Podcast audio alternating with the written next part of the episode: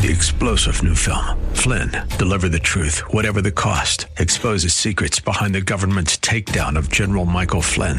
Flynn knew what the intel world had been up to. He ordered the first audit of the use of contractors. This set off alarm bells. He told the truth. He was the most dangerous person for Donald Trump to hire. They had to get rid of Flynn. Flynn, deliver the truth, whatever the cost. Available now. Watch it today. Go to salemnow.com. Salemnow.com. Portions of the following program may be pre recorded. The following program is sponsored by the National Prayer Chapel.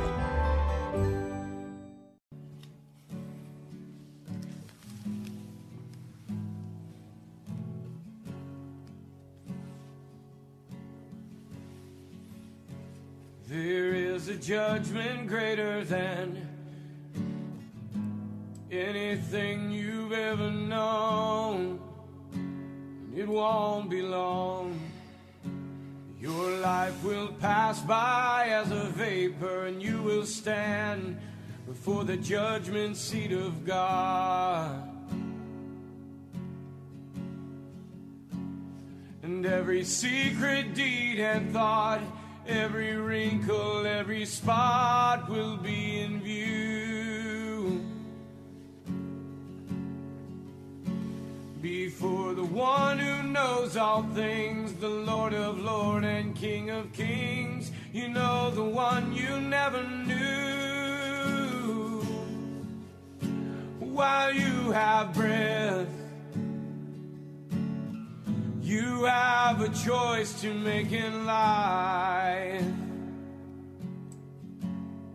Turn away from your sin and believe on the risen Christ. You can find peace in Him from the judgment that's to come.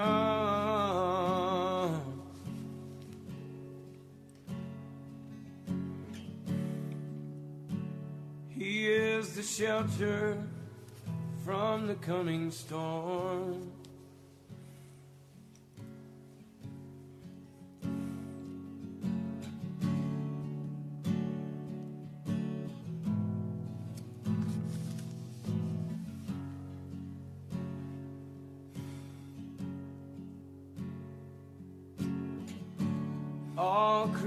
Creation shakes at the mention of his name.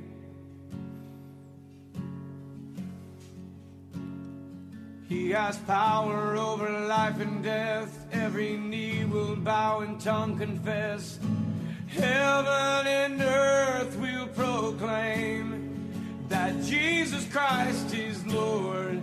To the glory of the Father, will you bow? Will surrender to His majesty? He can save you from the might of all your sin. This is the fight in which He stands in perfect victory. While you have breath,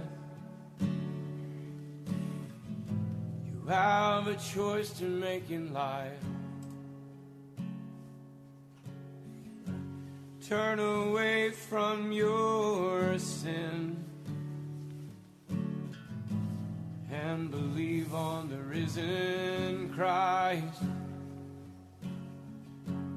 You can find peace in Him from the judgment that's to come.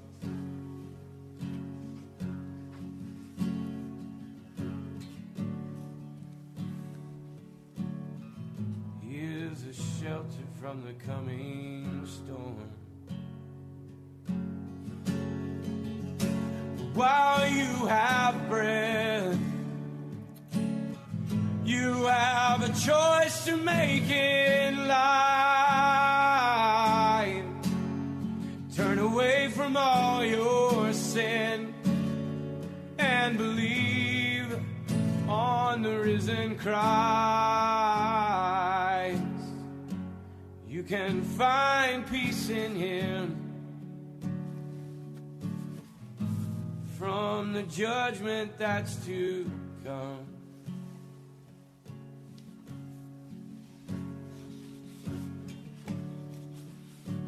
He is a shelter from the coming storm.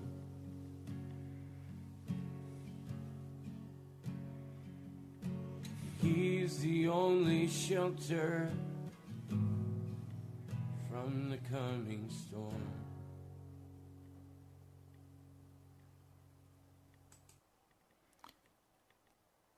Lord Jesus, my heart is anguished. My heart is broken. I come today not knowing what to say or how to say it. I come depending on your Holy Spirit, for we are so comfortable in our Americanism.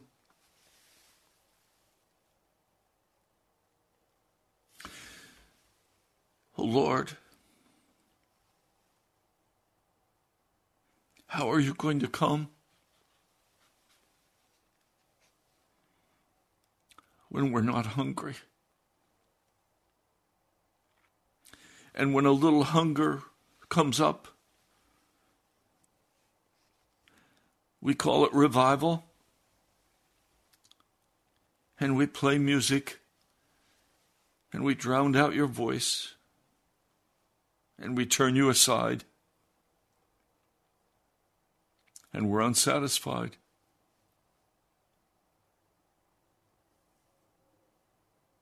Lord, my heart is anguished. For I see that we're not making progress. We're not making the progress necessary to come into your presence and be transformed and changed.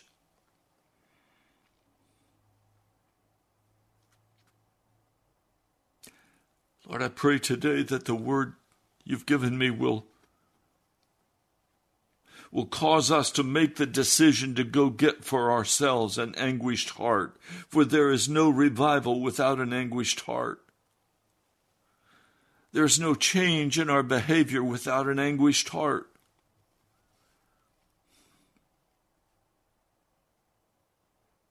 Lord, I pray today you will come in power in everyone who listens to this broadcast and you will cause us to determine to go and get for ourselves an anguished heart.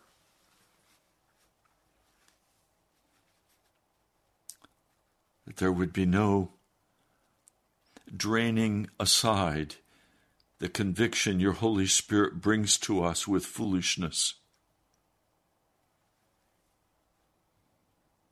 Lord, please come. I need you. Your church needs you.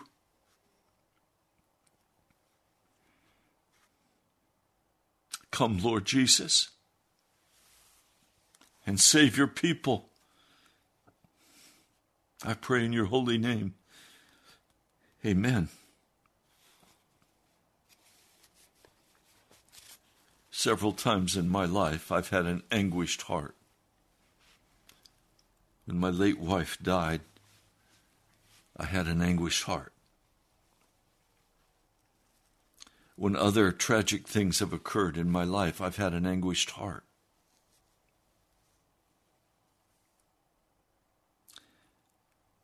We have to go and get that anguished heart. And the way we get it is reading the scriptures and praying, seeing the reality, listening to straight, honest preaching, turning off the music turning off the entertainment, turning off the busyness, so that we have time to think and pray and be honest before God. Only an anguished heart will cause you to come and do business with God.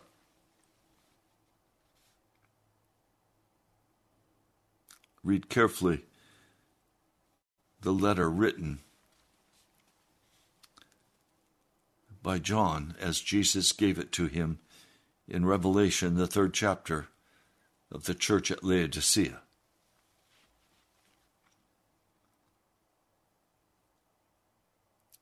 They did not have an anguished heart.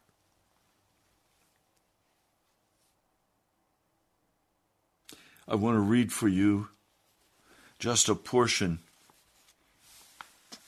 of the recounting of revival from a book entitled Holy Spirit Revivals by Charles Finney. It said that about a quarter of a million people made honest decisions to come into the life of Jesus Christ through his preaching, through the revivals that occurred under his preaching. He ministered in New York State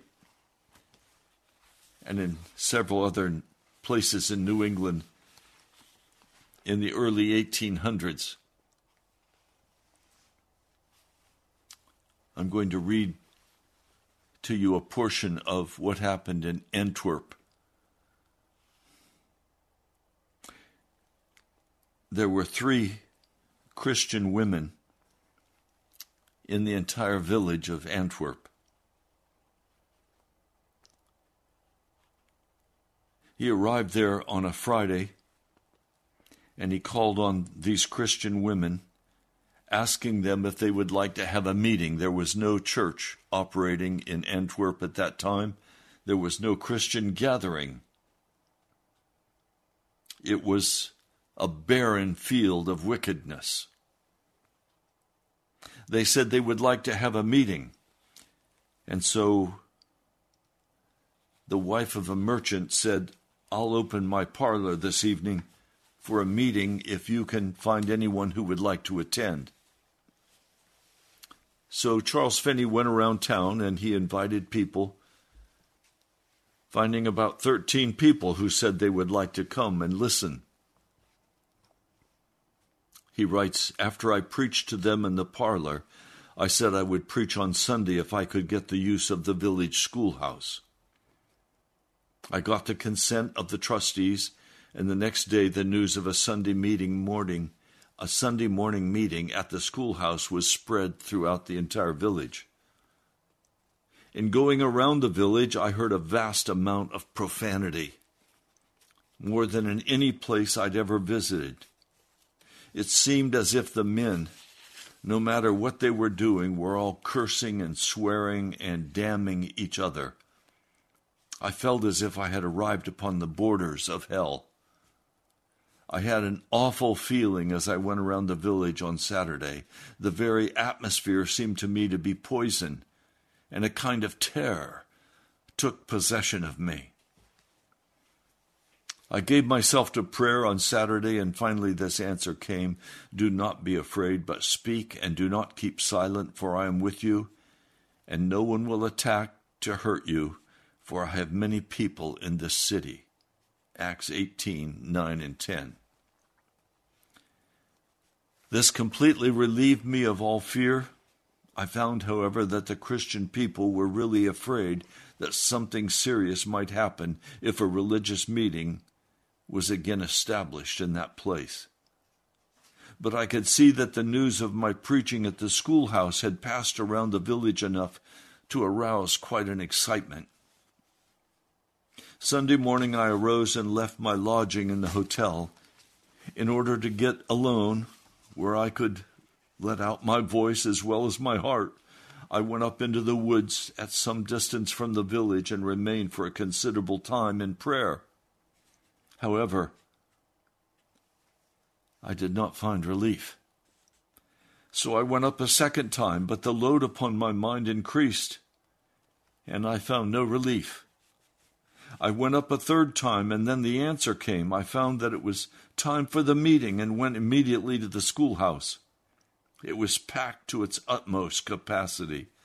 I had my pocket Bible in hand and read to them this scripture God so loved the world that he gave his only begotten Son, that whoever believes in him should not perish but have everlasting life. John 3:16.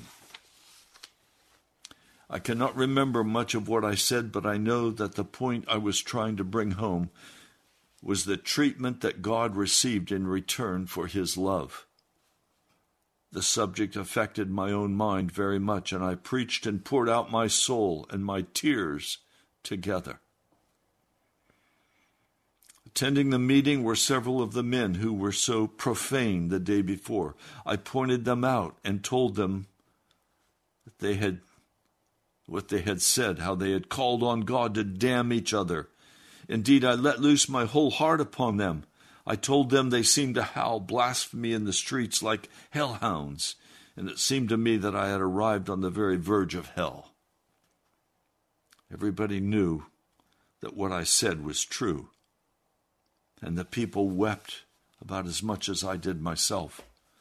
I think there was scarcely a dry eye in the house. The keeper of the hotel had refused to open the church in the morning. But as soon as these first services came to an end, he arose and said to the people that he would open the church for the afternoon. The people scattered and carried the information in every direction. And in the afternoon, the church was nearly as crowded as the schoolhouse had been in the morning. Everybody was at the meeting, and the Lord let me loose upon them in a wonderful manner. My preaching seemed to be something new to them. Indeed, it seemed to me as if I could rain hell and love upon them at the same time. In other words, that I could rain hail upon them in love. It seemed as if my love for God, in view of the abuse they had heaped upon him, sharpened my mind to the most intense agony. I felt like rebuking them with all of my heart, and yet with a compassion that they could not mistake. I don't think they ever accused me of severity, although I think I never spoke a more severe word, perhaps in my life. I want to stop a minute. There is a belief today, there is a practice today in most churches that praise and worship will draw the Holy Spirit to a congregation. A number of old timers, including Charles Finney, all said the opposite. They would not sing more than one or two hymns, maybe three hymns, and no more singing, because they were there to do business with God. You can't do business with God when you are being soothed by sentimental worship music. I know many of you will have difficulty with what I'm saying, but please hear me.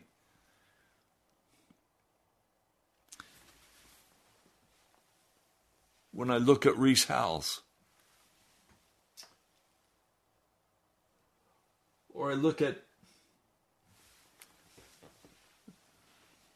Bevington, I look at Finney. These men who held such powerful revivals. These were not music revivals. There's no such thing as a music revival. Soon it will peter out and people will leave. I remember in my own case, when I was in high school, there was a move of God in the school. It was in a worship service where a man preached a very straight sermon to us. He did not guard our feelings, but addressed us as sinners and called us to repent. And there was a surging move for people to come and weep before God. No music playing, just weeping before God. I was a junior at the time was a boarding school. The service went on all day. It could have gone on longer, but the faculty brought it to a close and got everybody the next day back into class. I sat listening and watching, and I cried out to God. I was a very angry young man. I would engage in a fist fight at the drop of a hat. I had a white rage. I prayed. I confessed. I sat and wept in my seat. And I asked the Lord to take my anger. And instantly my anger was gone. And I've never been angry like that again. God did it. I want to say to you, it is the preaching of the word, or it is the convicting power of God that brings a man or a woman to a decision point where they anguish in their heart over the wickedness of their own soul, and they have revealed to them the, the wickedness that they possess in their heart. It's not soothing, sentimental worship that brings the Holy Spirit. It is it is confession of sin. It is repentance. It is being transformed into a new creature. And we are only deceiving ourselves if we constantly turn on the radio and listen to the so called Christian music, or we have the music playing at home all the time.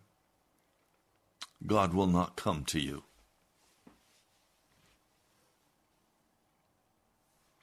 Or if a revival is simply playing music and people praising and worshiping God, nothing really is going to happen there that will change the course of their history.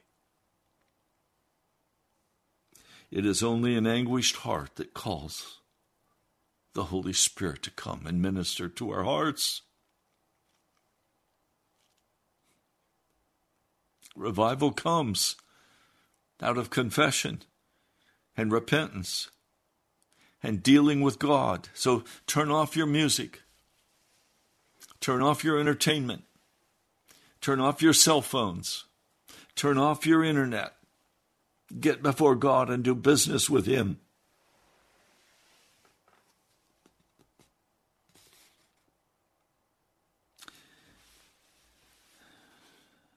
The labors of the day, says Finney, were effective in convincing most of the population, convicting, from that day, no matter where or when I would appoint a meeting, the people would throng to hear. The work immediately commenced and went forward with great power. I preached twice in the village church on Sundays, attended a prayer meeting at intermission, and generally preached somewhere, usually in a schoolhouse in the neighborhood, at five o'clock in the afternoon. On the third Sunday that I preached there, an aged man came in to me and said I was a as I was approaching the pulpit, he asked me if I would go and preach in a schoolhouse in his neighborhood about three miles away, saying that they had never had a service there. He wished me to come as soon as I could. I told him I would come the next day, Monday at five o'clock in the afternoon. I want you to see something. Finney does not spare the feelings of people as he preaches. He preaches a straight, honest, hard, straight message, unvarnished, calling for repentance. Monday was a warm day. I left my horse at the village and thought I would walk the three miles so that I could stop and call on all the people in the neighborhood as I went toward the schoolhouse. However, before I reached the place, Having worked so hard the day before, I found myself very much exhausted, and I sat down by the road and felt as if I could scarcely proceed. I blamed myself for not having taken my horse. I was therefore not able to call on anyone before five o'clock. But at the appointed hour, I found the schoolhouse full, and I could only find room to stand near the open door. I read a hymn I cannot call it singing, for they seem never to have had any church music in that place. The people ventured to sing, but it amounted to each one bellowing out his own way.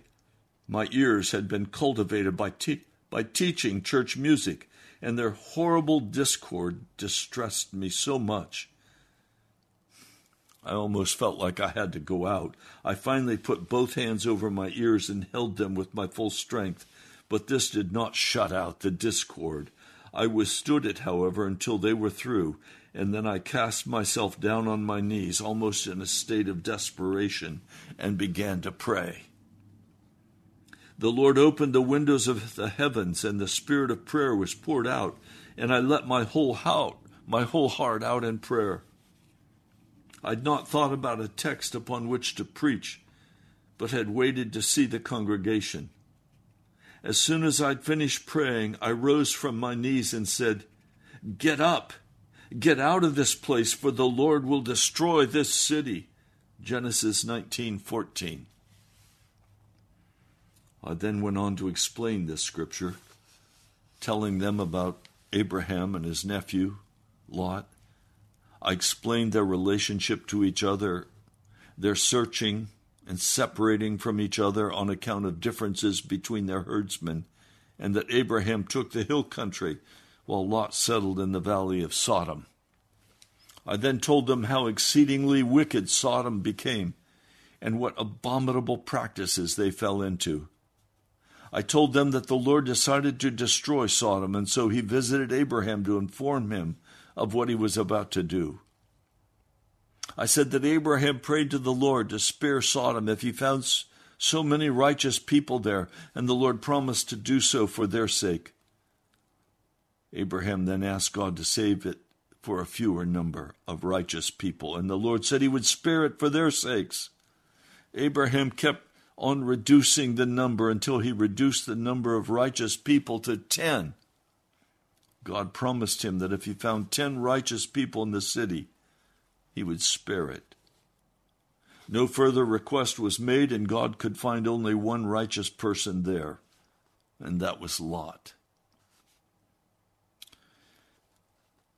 Then the men said to Lot, Have you anyone else here, son in law, your sons, your daughters, whomever you have in this city? Take them out of this place, for we will destroy this place, because the outcry against them has grown great before the face of the Lord. And the Lord has sent us to destroy it. Genesis 19. While I was relating these facts, I observed the people looking as if they were angry. Many of the men looked at each other and at me as if they were ready to fall upon me and chastise me on the spot. I saw their strange and unaccountable looks and could not understand what I was saying that had so offended them. However, it seemed to me that their anger rose higher and higher as I continued the narrative. As soon as I'd finished the narrative, I turned upon them and said that I understood that they had never had a religious meeting in this place, and that I therefore had a right to take it for granted that they were an ungodly people. I pressed that home upon them with more and more energy, with my heart full almost to bursting. I'd not spoken to them in this direct manner for more than a, a quarter of an hour when all at once an awful solemnity seemed to settle down upon them. The congregation began to fall from their seats in every direction and to cry for mercy. If I'd had a sword in each hand, I could not have cut them off their seats as fast as they fell. Indeed, nearly the whole congregation were either on their knees or on the floor in less than two minutes. Everyone prayed for himself who was able to speak at all. Of course, I was obligated to stop preaching, for there was no longer anyone paying attention. I said to them, You are not to hell yet. Now let me direct you to Christ. For a few moments I tried to hold forth the gospel to them, but scarcely any of them paid any attention. My heart was so overflowing with joy at this scene that I could hardly contain myself. It was with much difficulty that I refrained from shouting and giving glory to God. Now, please, my brothers and sisters, as you listen to this, I want you to understand this is what real revival is. It's when the power of God falls on a congregation and there's no longer any casual wandering about. Suddenly, the whole congregation knows they're in the presence of Almighty God. Their hearts are anguished because of their sin. And they begin to fall on their faces before God. The whole congregation. And begin to cry out for God to deliver them, to spare them. As soon as I could sufficiently control my feelings, Finney says, I turned to a young man who was close to me and who was engaged in praying for himself.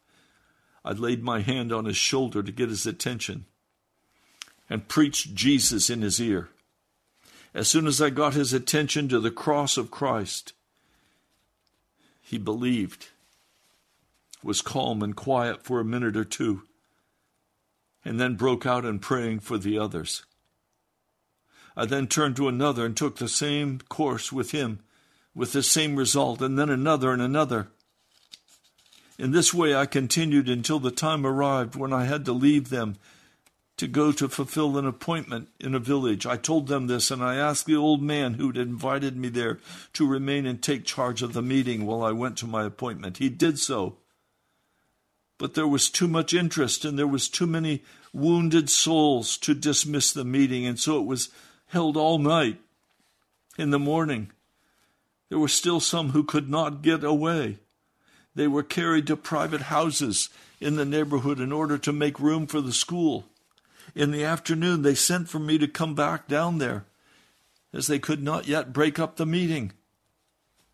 When I went down the second time, I received an explanation of the anger shown by the congregation during the introduction of my sermon the day before. I learned that the town was called Sodom, that, that there was only one pious man in the place. They called him Lot. This was the old man who had invited me there.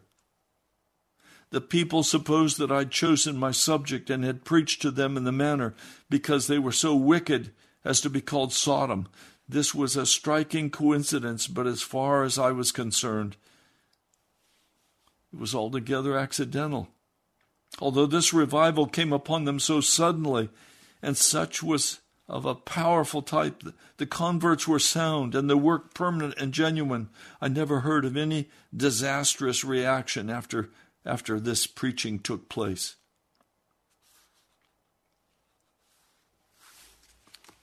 I want you to hear what I'm trying to say to you today.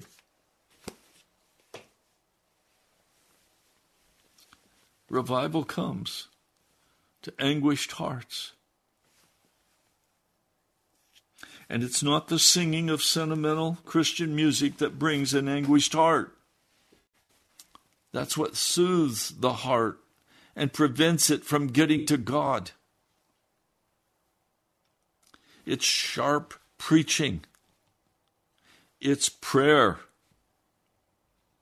It's doing business with God.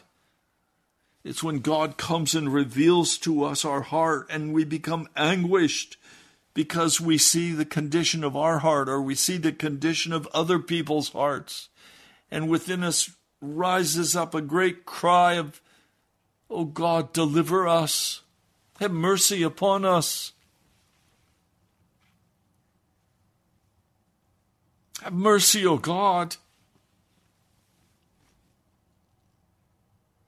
I need you, Jesus.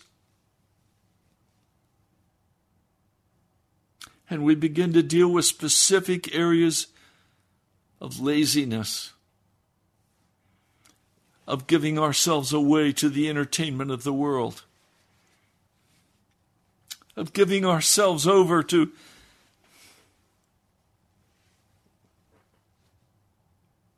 do I dare say it? The culture of the American church, which is kumbaya music, sweet by and by, to rituals but not doing business with God. Very seldom have I ever seen a group of people who are willing to do business with God. The last time I saw it was the many years ago in the Jesus revival. As I sat with a whole group of college young people, and there was no strumming of the guitar.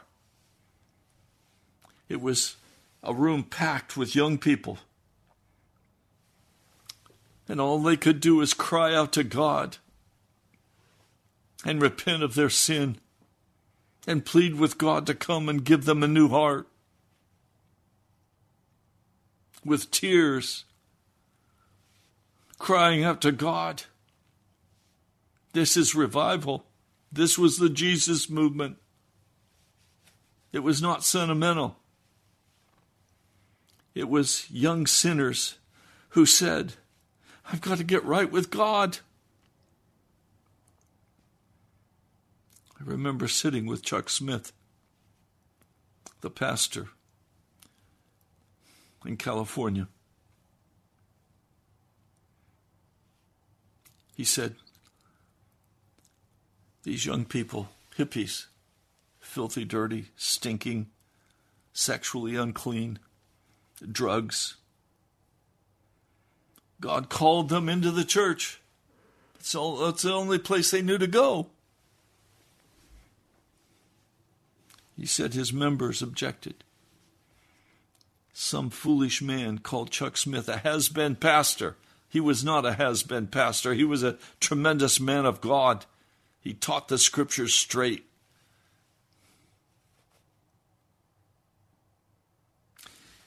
These young people came in.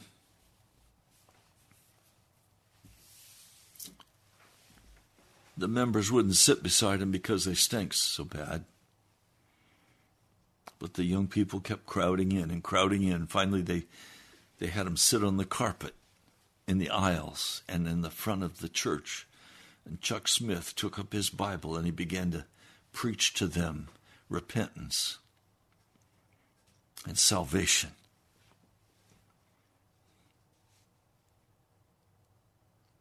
And these young hippies gave up their smoking and their drinking and their drugging. They gave up their sexual promiscuity. They turned from their sins and they were washed and made clean. He took them down to the ocean and would baptize two or three hundred of them in an afternoon.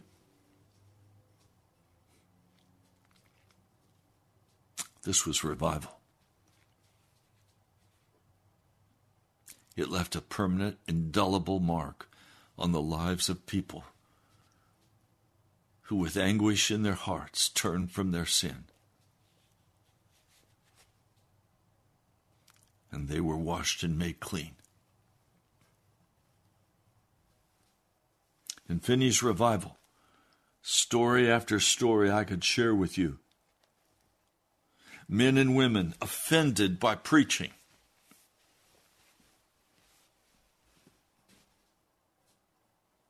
Now, sometimes revivals have not started with preaching, revivals have started with, with prayer, where a man or a woman begins to pour out his honest or her honest heart to God.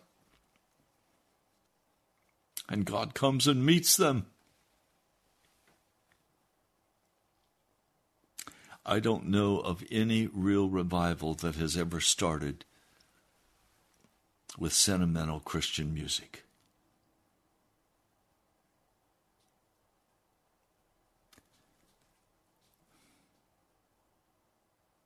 When I look at Hebrews,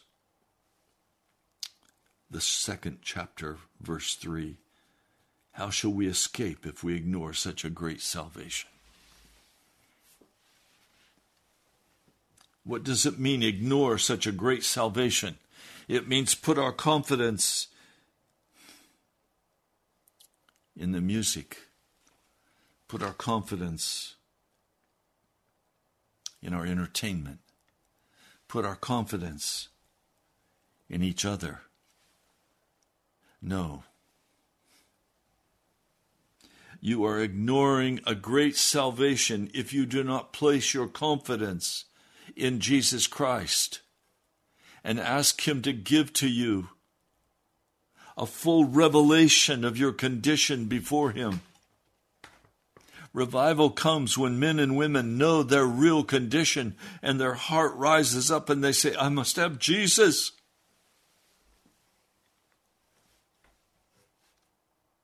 Azusa Street. This dear brother Seymour, I'm eager to meet him in heaven.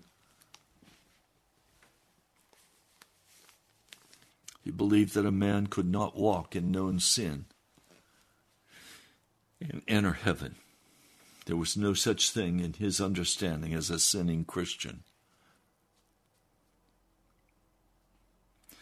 The so called finished work where Jesus forgave your past, present, and future sins. If you believe that, it will have to be crushed from your heart before you can be revived because you've believed a lie. You have neglected a great salvation offered by Jesus Christ.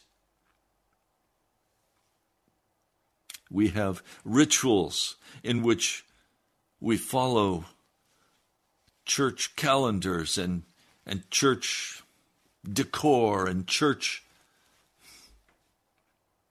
It makes me sick to even talk about it.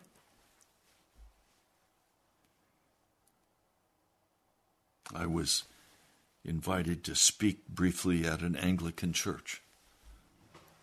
And so I did. And I spoke about revival.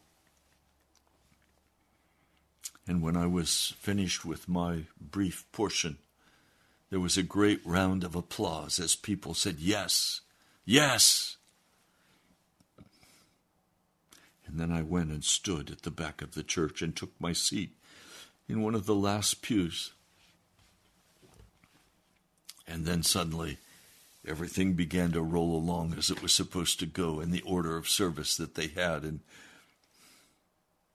and I watched as a family with two young people and their family as they sat in the worship service.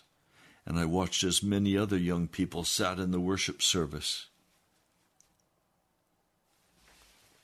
playing on their cell phones, video games.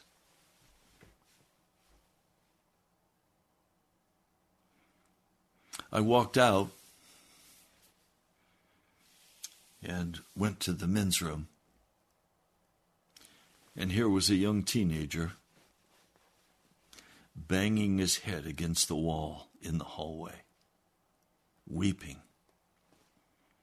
And one of the associate pastors was there trying to comfort him. It wasn't comfort that young man needed. He needed a straight confrontation with his sin and a call for him to surrender to Jesus Christ. But that's not what he got. He, he got just a nice sentimental, there, there, it'll be all right. You'll feel better in a little bit.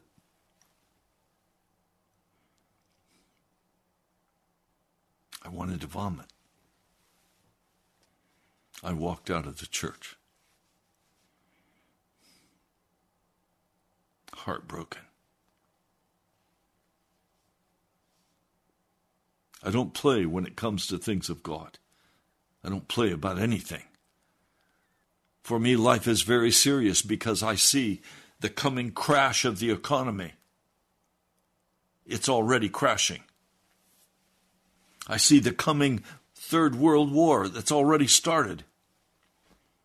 I see the delusion of people that think everything's going to continue as it is now and we're good to go. No, you're not good to go if you are Laodicean, if you're lukewarm, if you don't have an anguished heart for God and for the lost. You're not good to go. You're caught up in your work, you're caught up in your entertainment, you're caught up in, in yourself. That has to change. You have to change. Go get yourself an anguished heart. And how do you do that? By cutting off all of the extraneous things. Turning off your television, turning off your music, turning off your cell phone, turning off, turning off, turning off. Getting to God and crying aloud to Him and asking Him, Oh God, show me my heart. Doing business with Him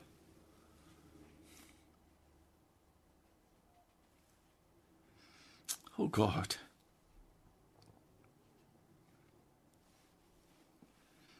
You are the only one who can make a man holy. You're willing to call us brothers and sisters. You're willing to include us in your family, but we have been a part of the family of the devil.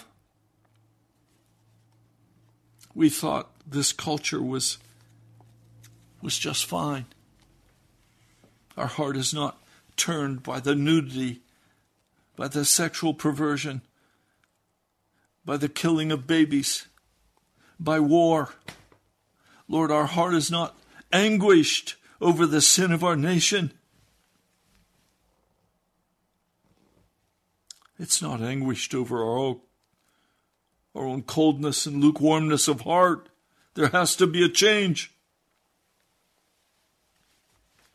Lord, I come today pleading with you to lift up men and women who will preach an honest word of righteousness, who will not spare the feelings of your people, but will preach a straight and honest word that will alert them and put them on guard and say, I must get to God and I must get for myself an anguished heart that you can come and deal with me. Oh Lord, how long? How long will you put up with this modern church? Before you just sweep us all away. Lord, I plead your mercy today for your people. Lord, many would say, Oh, I'm seeking after God and I'm living as best I know how. But there's no anguish of heart. There's not any crying out to God. There's little devotionals in the morning and then off to work. Timid little testimonies. Then coming home and turning on the television, turning on the football game. How many, Lord, Christians sat and drank in the whole Super Bowl, utterly evil, utterly wicked. But it didn't seem that way to them because they're accustomed to the taste of the, of the devil's feast. Lord, the NFL is the devil's food. Lord, then off to shopping. And then off to some pleasant diversion, a movie, paying bills, talking about vacations, planning the next event. Busy, busy, busy, but no anguish of heart, Lord God. How can we ever be saved? How can revival ever happen when there's no anguished heart? In your people. They've been preached to with smooth words that tickle their ears. They think they're fine, Lord, but we're not fine. We're dying. And we'll be cast away. Lord, please come. Please come and give us very specific direction on what you want us to do and what you don't want us to do. Lord, speak to your people. Lord, many have heard so many convicting sermons, a little convicting. Or they've listened here or to another preacher who preaches straight, unvarnished, and they've grown harder and harder and harder in their hearts. Instead of repenting, They've blown off the warning. So they still live with that woman that they're not married to. They still live with that man they're not married to. They still walk in their pornography. They still walk in their wickedness before you. They still walk in their gambling. They still walk in casualness before you, Almighty God. Walking around like everything is normal, everything's okay. We've got our wonderful, sweet,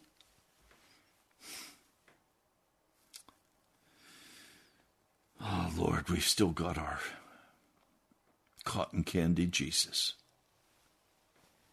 who would never speak a harsh word to us, who would never rebuke us. Lord, we ask Peter, did Jesus rebuke you harshly? Yes, he said, Get thee behind me. Lord, there has to be a change in the preaching. There has to be a change. There has to be an anguish in our hearts because we're so far from you, and an anguish in our hearts for your people, an anguish in our hearts that's larger than our financial concern or entertainment concern. Come, Lord Jesus, I pray in your holy name. Amen. Well, you've been listening to Pilgrim's Progress. I'm Pastor Ray from the National Prayer Chapel. Please, I'd love to hear from you. I'm praying that Jesus will move in your heart to provide the resources to continue on the radio. We go month to month to month. You can write to me at Pastor Ray Greenley, National Prayer Chapel, Post Office Box 2346, Woodbridge, Virginia 22195. That's Pastor Ray Greenley, National Prayer Chapel, Post Office Box 2346, Woodbridge, Virginia 22195. You can also go online and give as the Holy Spirit calls you to give. This is not listener sponsored radio, this is Holy Spirit sponsored radio. He's the one who comes and moves in the heart of his people for the work of the gospel. So go to our webpage, nationalprayerchapel.com. That's nationalprayerchapel.com. You can give online. You can also listen to this broadcast again. It will be posted this evening. There has to be a change. If you want God to do something, you have to do something first. You must go and get an anguished heart now. He will not move while you're fat and happy, comfortable. He will move when you finally begin to confess your lukewarmness or your coldness. God bless you, my brother, my sister. I love you. You've been listening to Pilgrim's Progress. I'll talk to you soon.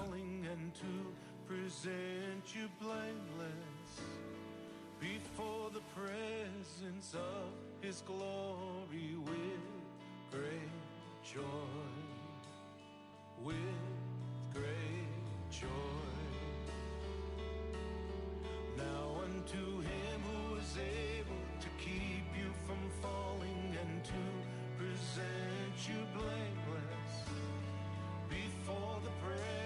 of his glory with great joy. With great joy. To the only God our Savior, through Jesus Christ Hi, I'm Mark. Th- Three star general Michael J. Flynn, head of the Pentagon Intelligence Agency, knew all the government's dirty secrets. He was one of the most respected generals in the military. Flynn knew what the intel world had been up to, he understood its funding. He ordered the first audit of the use of contractors. This set off alarm bells.